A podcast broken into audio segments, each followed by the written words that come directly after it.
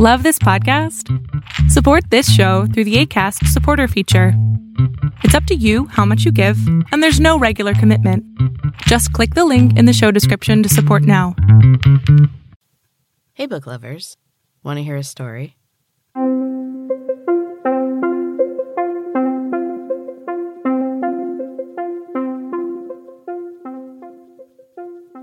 Welcome back to Storytime with Em. This is a bonus episode from Em's Books and Cats podcast, where I'm sharing my book Super Gym, a chapter or sometimes two a week.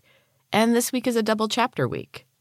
Now, quick reminder Super Gym contains mature content that could be triggering for some people, so listen with caution. Otherwise, please enjoy chapters 23 and 24 of Super Gym. Maggie's eyes flew open. She sucked in a deep lungful of air and sat up. The room was a blur. Hands pushed her back down. Whoa, there she is. Give it another minute. Just breathe. She didn't know the voice. The room was coming into focus. Bright fluorescent lights, white walls. The metal table under her was cold. Maggie shivered. What now? A different voice. A girl's voice. It trembled. She was afraid. A hand came into view. Maggie couldn't see what they were doing. The first voice replied, Hand me the needle. Not that one, the long one. The girl replied, but it was a murmur. Maggie couldn't understand her. Hands moved. Something silver flashed in the blinding light. There was a sharp pinch on her arm. It felt cold. Then she was falling. The table was gone, and she was falling faster and faster. Maggie braced for impact. She woke with a start and found herself seated in a straight back chair in a strange gym. It was not one of the super gyms. It was too sterile. Gray machines, gray walls, long gray pipes snaked down from the ceiling. Frayed black and red cables poked out of the pipes. Andy attached the cables to a treadmill, and the machine came to life. It beeped and the belt began to move. It whirred faster and faster. Kylie appeared at Maggie's side and grabbed her arm. She hoisted her out of the chair and gave her a push toward the whining machine. Maggie stumbled and caught herself on the handrail. The belt was moving too fast. Get on. Kylie's eyes were dark. Over her shoulder, Andy was grinning. I can't. It's going too fast. Kylie grabbed a handful of Maggie's hair and pulled. Hard. Maggie felt the hairs tearing out of her skin. She yelped and Andy laughed. Kylie didn't find it quite so humorous. She yanked Maggie close. I don't accept the word can't. Get on. She placed her hand in the center of Maggie's back and pushed. Maggie stumbled onto the machine and scrambled to make her legs move. Level 8. They were starting her on level 8. Kylie walked around to the front of the machine. She smiled at Maggie. She motioned for Andy to join her, and they stood with their arms around each other, watching Maggie struggle. Kylie sighed contentedly. I can't tell you how happy this makes me. You don't know how long I've hated you, how many years I have waited for this moment. Andy gave her a squeeze, and Kylie flashed her a beaming smile. Welcome to your new home, Maggie. Do you like it? Maggie knew not to answer. Kylie's smile grew bigger. Your new identity is T4200. You have no name. You are nothing but a number. Don't forget it. You will run all day, every day. What about bathroom breaks? Andy laughed. Kylie grinned. She was showing too much teeth. It made her look feral. No need to worry about that. The machine takes care of everything. There are no breaks here. Where am I? They started to laugh, and Maggie shivered. They shrieked and doubled over, slapping their hands on their thighs. Kylie's thighs jiggled. She would have to take care of that. You're as bad as Mr. Pratt. Maggie's feet tangled beneath her. She tripped and went down hard. The belt flung her off and into the machine behind her. Her head bounced off the floor and she saw stars. This caused a new wave of laughter from Kylie and Andy. They held their sides and howled. They stood over her as they tried to contain their mirth. Andy was breathing hard, and an occasional giggle still slipped out. Kylie recovered much faster. She narrowed her eyes at Maggie and kicked her swiftly in the ribs. Pain exploded inside her, and she felt the bones crack. Kylie knelt beside her. I thought you would have figured it out by now. I mean, come on. You're not that dumb. She stood up and gestured grandly to the gray mechanical monsters that surrounded them. Welcome to Fat Camp, Camper T4200. Andy dragged Maggie back to her feet. Back on the treadmill. No breaks at Fat Camp. Get on there and keep running. Run till you die. She lifted Maggie onto the treadmill and held her in place until Maggie's feet caught up with the belt. Maggie marveled at the woman's strength.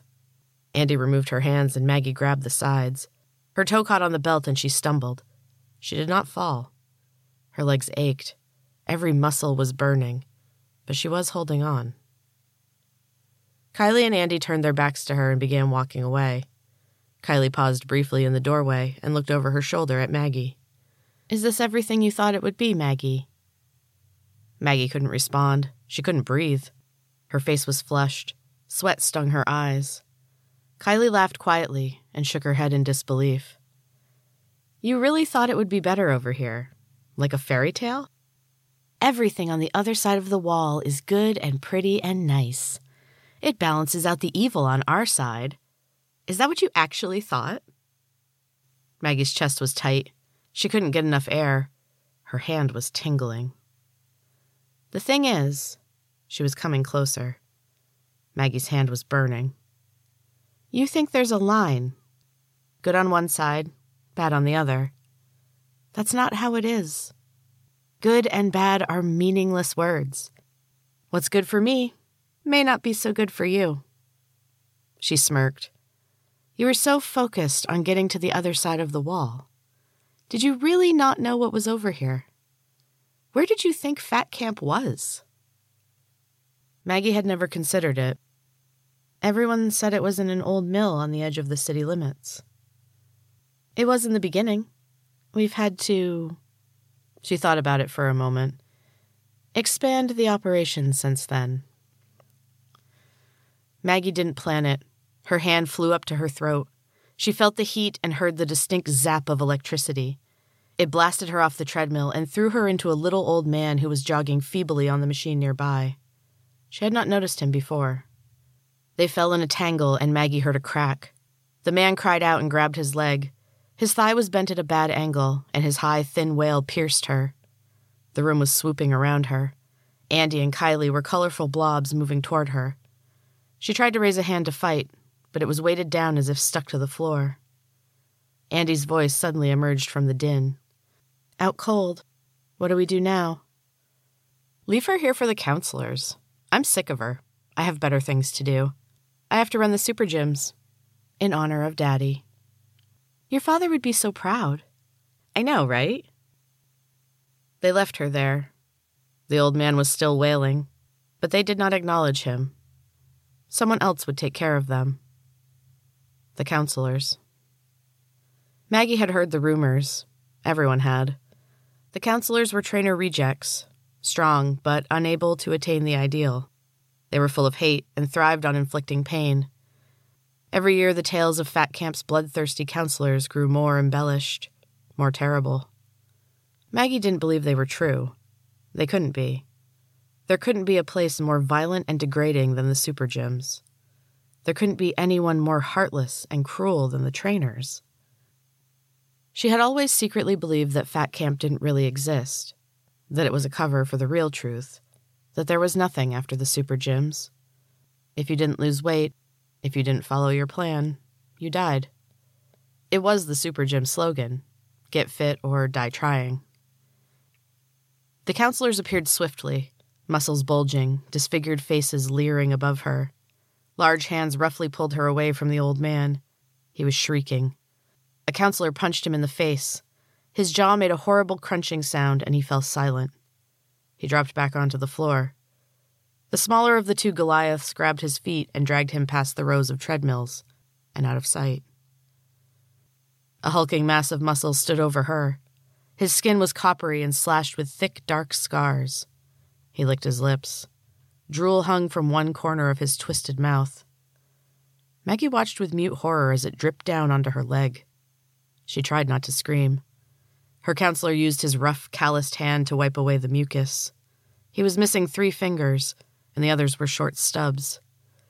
His deformed hand continued up the length of her body. She tried to roll away from his touch, but he was too quick.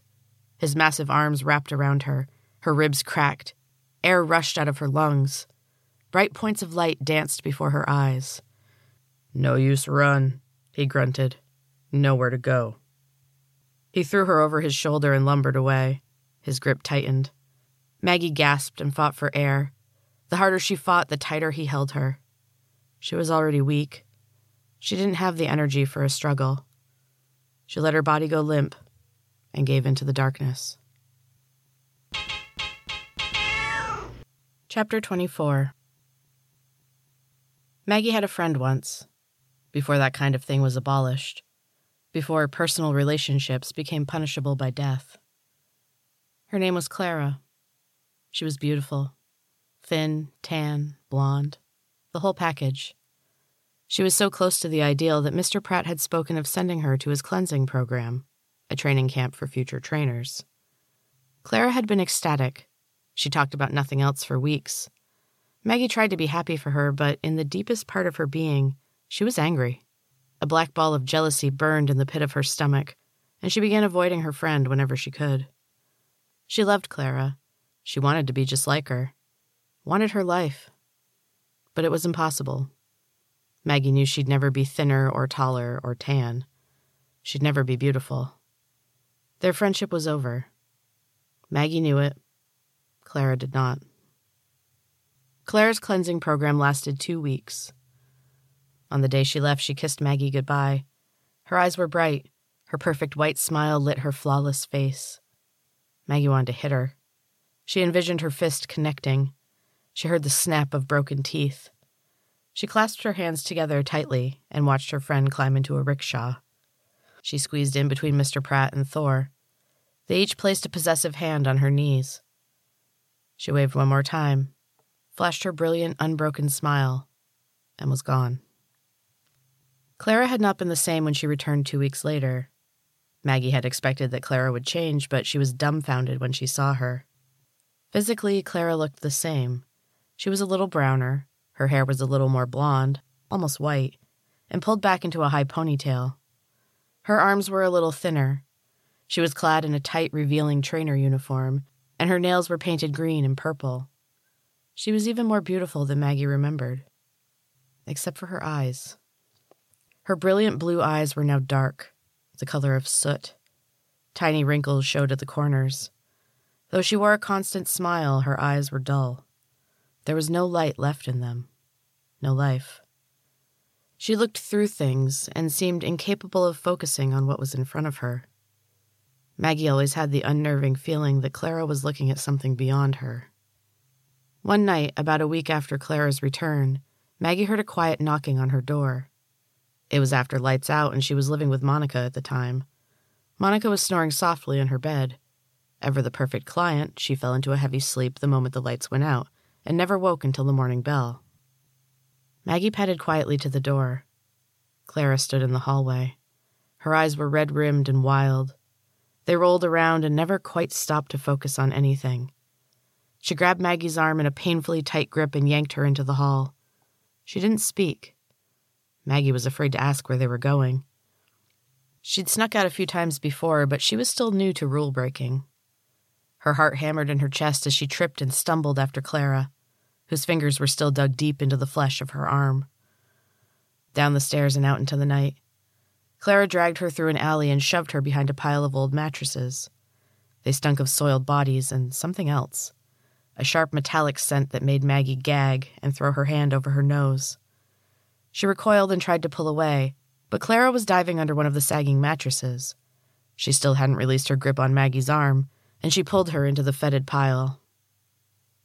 Behind the mattresses was a small door. The cement wall of the building had been chipped away, and a wooden door had been fitted into the hole. Clara pushed on it. It didn't budge. Something cold and slick slid down Maggie's cheek, and she stifled a scream. Clara let go of her arm and threw her weight against the door. It gave way, and she tumbled into the darkness beyond. Maggie crept forward. The smell from the mattresses was overwhelming, and she fought the urge to turn and run. Her curiosity was piqued. Clara turned on a small battery powered lamp. The room was filled with trash. Old treadmills, broken punching bags, and rotten yoga mats filled the space. Clara sat on the dirt covered floor near a rusty pile of weights. Her face was dirty and streaked with tears. Her hands clawed absently at the dirt, and she shivered violently. Maggie went to her and wrapped an arm around her trembling shoulders. Clara didn't look at her. She was staring at the wall, or maybe through it. Her eyes had the same dull look. It seemed to cut through the cement to something horrible that Maggie could not see. They sat in silence for a long time. The room was hot and oppressive. The air was stale, but it smelled better than the mattresses. Maggie was grateful for that. Though she held Clara, there was a distance between them. Maggie couldn't shake the overwhelming feeling that her friend was dead. Her body was there, solid under Maggie's hands, but there was nothing else. It's terrible. Clara's voice was strained, quiet. It's terrible. She didn't move. Her eyes continued to stare into nothing. Her body trembled. Her voice was dry and cracked, emotionless. It's. She took a deep breath. Terrible. What? What's terrible? Clara. Maggie was shaking her. She hadn't realized it until now. Clara didn't respond. She didn't seem to notice. She just kept staring through the wall. Maggie let go and backed away from her friend. What's wrong, Clara? What's terrible? No response. A long, tense silence settled around them once again. Maggie could feel panic welling up inside her. She wanted to scream. She wanted to cry. She wanted to laugh because it was all so absurd. She did nothing. She was afraid of what would happen if she did. Then Clara laughed. Only that wasn't the right word. The sound was high pitched and desperate, the sound of a wounded animal. A cackle. She turned her head slowly to look at Maggie. No, not at her. Through her. Her eyes were pools of ink. Tears continued to leak down her face. It's terrible. Maggie touched her arm. What is? Clara's hands grabbed her roughly and held on. Her green and purple nails drew blood. Her eyes focused on Maggie for just a moment. All of it. There are monsters, Maggie. The monsters are real. You think the trainers are bad, but they are worse. So much worse. Her frantic voice died down. The last words escaped in a resigned sigh. She held on tight to Maggie's arm. Little pools of blood were forming under her nails. Maggie tried to loosen her grasp, but Clara clung on even tighter. They are the end. They are warped, not perfect, not ideals. They are death, and we are the reapers. I don't understand, Clara. Who? Clara looked into Maggie's eyes. Maggie thought she saw a brief flicker of blue, of her friend. Then she looked away and shuddered. They are terrible. They are terrible. Who? Who's terrible? Clara released Maggie's arm. Her fingers scratched in the dirt. The counselors. You mean Fat Camp? It actually exists? Have you seen it? Clara was staring at the wall again. She didn't respond. Her hands kept scratching at the dirt. Scritch, scritch, scritch. Over and over. Maggie wanted to scream. She snapped her fingers in Clara's face. Nothing. She didn't even blink. She looked into the space beyond the wall and swayed slightly. Her nails kept scratching. Scritch, scritch. They dug faster. One nail tore loose. Blood mixed with the dirt, but Clara didn't notice. She kept staring. Maggie stood up. She regarded her friend solemnly. The harsh light cast a shadow over her face. It's terrible. Her voice was soft and rasped like sandpaper. It's terrible. Maggie didn't know what to do. She reached out to touch her on the shoulder. Clara looked up at her suddenly and began to scream. Her eyes rolled back. The whites were streaked with tiny red veins. Her body spasmed violently. One hand shot out and grabbed Maggie's arm. Clara turned her face to Maggie. Her eyes were still haunting white emptiness. She flashed Maggie a bright smile and brought her head down hard on the stack of rusty weights. There was a sickening wet crunch. Clara's hand slid away from Maggie's arm and fell heavily to her side. Blood pooled in the dirt, making a thick black mud. Maggie couldn't move. She stared helplessly at the remains of her only friend. She could feel a scream bubbling up inside her. She had to go, had to get back to her apartment unseen. But her feet remained anchored in place. She didn't want to leave Clara in that foul, unhappy room. Then she heard voices, deep voices. They were in the alley just outside the door. She couldn't make out what they were saying. Her heart was thundering in her ears, but her feet were free. She edged cautiously toward the doorway. I saw them go down this alley.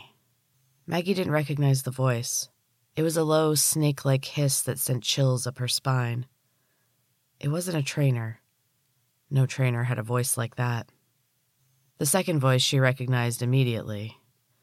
Well, they're not here now. Go check the other alleys. Don't come back until you've found her. Thor. She'd know his deep, thunderous voice anywhere. Yes, boss. The first voice hissed. Maggie heard footsteps moving away. The alley was quiet, but she hesitated. There was a soft thump and the sound of a mattress being dragged away. Then Thor's voice, softer now but still resonant, spoke from just outside the door. Come on out, girls. Maggie didn't respond. She didn't move. She held her breath and waited. Thor sighed quietly. I know you're in there. Come out before it's too late. Maggie's eyes went to Clara. The dark puddle around her was larger now. Her body had slumped to one side, and Maggie could see the white bone poking through the large gash on her forehead. Maggie's stomach tensed and heaved. She couldn't stop it. She vomited loudly onto a pile of tattered yoga mats. Thor's head appeared in the doorway. He slowly took in the scene and wrinkled his nose. This place stinks. Get out of here, Maggie. Now. Maggie didn't move. Thor rolled his eyes and heaved an exasperated sigh. Fine. Stay in there. I'm sure Jasper will be thrilled to be the one to find you. He will find you, Maggie. He'll sniff you out, and you'll be trapped in here. You'll be lucky if he brings you to Mr. Pratt. Jasper likes to dole out his own punishments.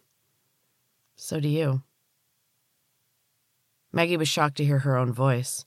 She had never dared to speak to Thor, and she hated that her voice sounded so timid and weak. Thor grunted.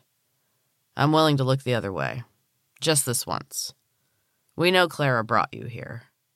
His eyes glanced at her huddled mass. That one was mental. I told Mr. Pratt she wasn't ready. She wasn't trainer material. Not strong enough. He turned his gaze back to Maggie, and she felt her knees turn to jelly. Come on out. It's been a long night. I'll get you back to your apartment, and I won't tell Tessa. What about Mr. Pratt? Thor thought about it. I should tell him. It's my duty, and I owe him my life. But you're not a problem client. Obviously, you've got a lot of weight to lose, but I don't think you deserve fat camp. Not for this. He gestured to Clara, then extended his hand to her. Come on. I'll take care of everything. Maggie still hesitated. What about Clara? She's free now. Probably the luckiest of us all. Come on. Maggie squeezed through the doorway and pushed her way through the fetid mattresses. Thor wrapped a large hand over her shoulder. You know, you'd be pretty if you lost all that fat. She looked up at him and was astonished by his smile. His hand slid down her front and groped her breasts. She tried to move out of his grasp, but he slammed her against the wall and held her there with his body. Maggie heard the sound of pounding footsteps. Thor took a step back, and she darted away from him. Then she stopped short. A large shadow blocked the end of the alley. Yes, the voice hissed. You found them. Jasper advanced slowly down the alley. His massive form filled the space. One leg dragged behind him. Thor was right behind her now. Maggie was trapped. Duck, Thor called out, and Maggie dropped to the ground. A bright light illuminated Jasper's face, and he hissed. Maggie screamed. His face was a grotesque lump of scar tissue. One ear was partially melted. The other was a gaping hole on the side of his face. His lips parted in a sneer, and his black tongue darted in and out of his mouth. His eyes were narrow slits in the waxy flesh, but he shielded them with his gnarled hands. He was a monster. Thor threw himself on Jasper. They were equally as strong, and they stayed frozen in what could have been a lover's embrace. Their muscles strained, veins popped. Maggie scrambled to her feet and darted down the alley. She turned as she reached the street and saw Thor go down. Jasper wrapped his hands around Thor's neck. His fingers dug deeply into the flesh. Thor clawed at his hands to no avail. You think you're better than me? Not so special now, are we, trainer? Maggie's chest grew tight. A wave of heat flooded over her.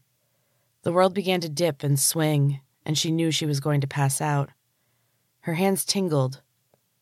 They burned. One hand shot out, and she fell into darkness. She awoke in her bed. The marks on her arm from Clara's nails were the only proof that it hadn't all just been a bad dream. She spent the day terrified they were coming for her, but it was a day like any other. Tessa put her through the same grueling workout. She ate the same small amount of food.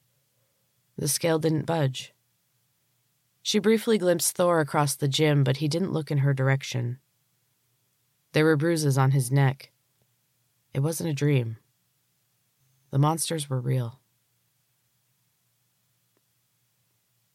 And that is the end of chapter 24, book lovers. I hope you're still enjoying Super Gym. I will be back next week with a new chapter. Thank you so much for listening, and until next time, keep reading.